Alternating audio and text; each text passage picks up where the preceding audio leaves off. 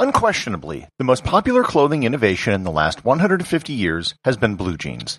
They can be found all over the world, yet they've become synonymous with American culture. While the blue jeans are definitely American, their origin actually goes back centuries to Europe. Learn more about the history of blue jeans and how they became so popular on this episode of Everything Everywhere Daily.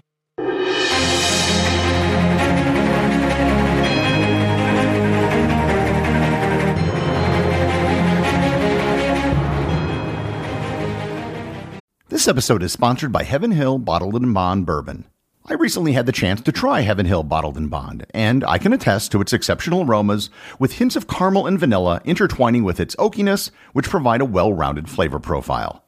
Taking a sip is akin to experiencing a piece of bourbon history firsthand. Heaven Hill Distillery may be America's most quintessential bourbon distillery, Established in 1935 after the end of Prohibition, the distillery was established by the Shapira family and has remained a family owned distillery to this day.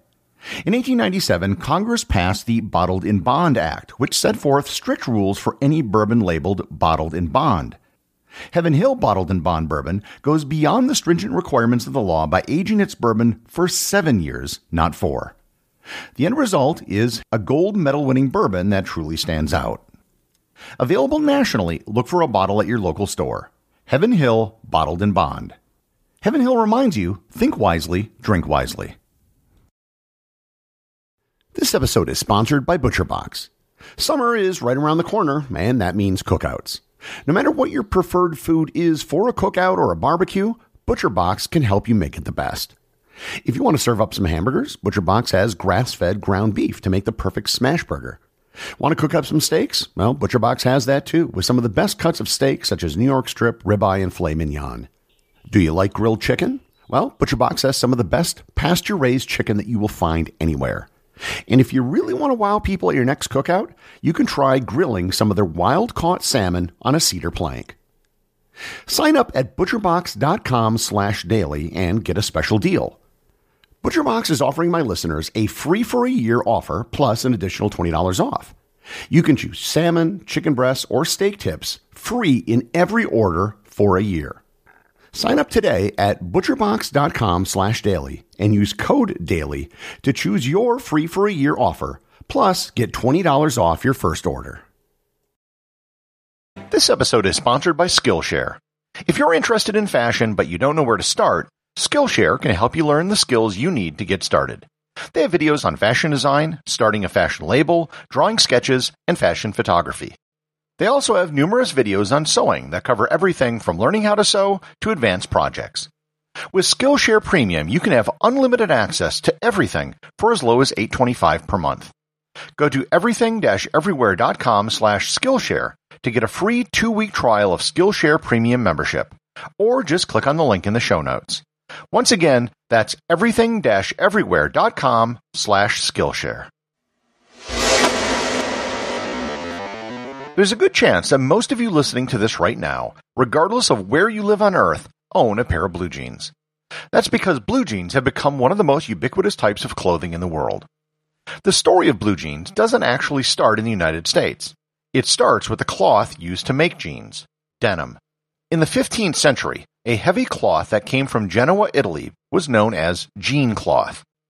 Jean cloth was a cotton-heavy fabric, sometimes woven with wool in addition as well. It was developed for sailors to wear wet or dry, and it was also used for sails. The word jean comes from the French word for Genoa, Gênes. The Genoese would import a blue dye in the form of indigo from India and used it to dye their cloth. The French called it bleu de Gênes. So, yeah, Blue jeans actually refers to a particular cloth even before it was ever used as a name for the pants. On a related note, the Genoese may have gotten the idea for jean cloth from India. The Indians had a heavy cloth known as dungaree, which was a Hindi word. Dungaree was traded with Europe via Britain and was used for heavy pants. Today, dungaree is used to describe an overall made of blue denim. Denim was developed in the city of Nîmes, France. The development was nothing more than an attempt to copy the popular cotton twill cloth that was created in Genoa. Denim gets its name from de Nîmes, which just means from Nîmes in French. Jean and denim cloth was a popular cheap cloth for working people in Europe, and there are 17th and 18th century paintings of people wearing what looks like blue jeans. In reality, they were wearing pants of a similar color and a similar cloth. Blue jeans as we know them today aren't just blue pants made out of denim, however. They are something more specific. This is where we introduce the pivotal person in the story of blue jeans, Levi Strauss. Strauss was born in Germany in 1829 and migrated to the United States in 1847 at the age of 18. His two older brothers had already moved to New York and had started a wholesaling company known as J. Strauss Brother and Company. Levi worked for his brothers, eventually moving to Kentucky to represent the company until they decided to send him to California. In 1854, he opened his own wholesale business in San Francisco, known as Levi Strauss and Company. In San Francisco, he had a customer who purchased goods from him named Jacob Davis, who was a tailor. Davis lived in Reno, Nevada, and created clothing and tents made from heavy denim cloth. One day, a woman came to Davis and asked him to create a pair of pants for her husband that didn't easily fall apart and could be used for heavy work. Davis took the step which made modern blue jeans. He added rivets to the seams in the places that were most likely to fall apart, in particular in the bottom of the fly and in the corners of the pockets.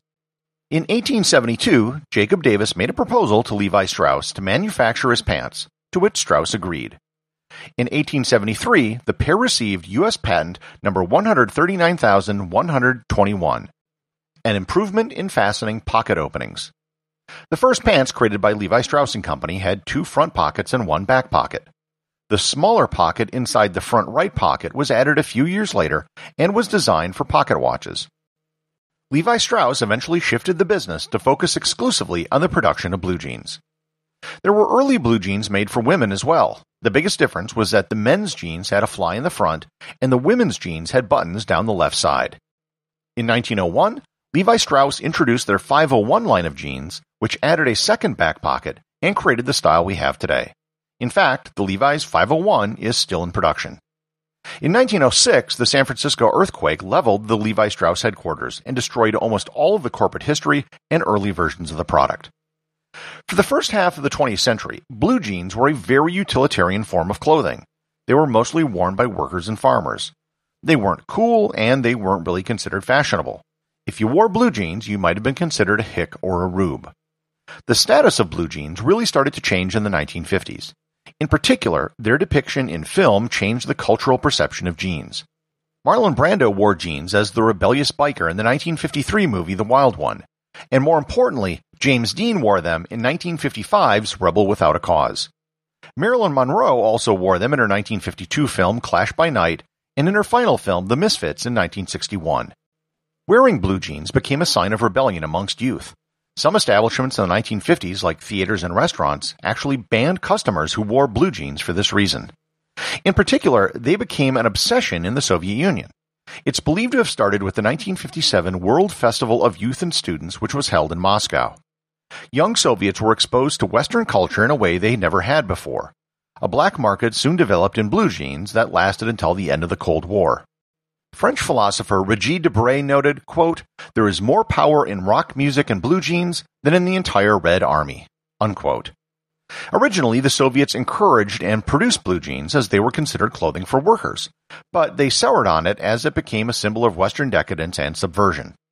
In 1961, Ian Timovich Rokotov and Vladislav Petrovich Faibishenko were actually executed after a show trial for trafficking in black market jeans. The blue jeans brand Rokotov and Feinberg is named after them. In 1979, the Soviets finally gave in and started manufacturing blue jeans, but by that time it was too late. In the 1960s, jeans were adopted by the counterculture movement as they became a symbol of American culture overseas. The Beatles and Rolling Stones wore blue jeans, and by that point, they truly became ubiquitous in American culture. Even though I'm well aware, both the Beatles and the Rolling Stones were British. In the 1970s, faded and distressed jeans became a fashion rage, and Presidents Jimmy Carter and Ronald Reagan were regularly seen wearing blue jeans, which was a first for American leaders. Perhaps the high point of blue jeans becoming an iconic American symbol was when Bruce Springsteen put a pair of jeans front and center on the album cover for Born in the USA. Today, blue jeans have annual sales in the tens of billions of dollars per year, with hundreds of millions sold annually in just the United States. The oldest pair of blue jeans in the world sits in a safe in the Levi Strauss headquarters, and they were manufactured in 1879. One such pair of jeans made in 1893, which were found in a trunk and never worn, were sold at auction in 2018 for $100,000. The most expensive pair of retail jeans, without expensive gems or precious metals embedded, was sold by Gucci for $3,100. The largest pair of blue jeans ever created were 65 and a half meters or 210 feet tall and 42.7 meters or 140 feet wide. They were created by a company in Peru who then took the cloth to make 10,000 denim bags. After 150 years, blue jeans show no sign of going out of fashion. It's one of the few things which you'll see on both a ranch and on the runway during Fashion Week. Perhaps the words of Neil Diamond were prophetic. Maybe we will be forever in blue jeans. The associate producer of Everything Everywhere Daily is Thor Thompson. If you'd like to support the show, please donate over at patreon.com. There is content only available to supporters, merchandise, and even opportunities for a show producer credit. If you know someone you think would enjoy the show, please share it with them. Also remember, if you leave a five-star review, I'll read your review on the show.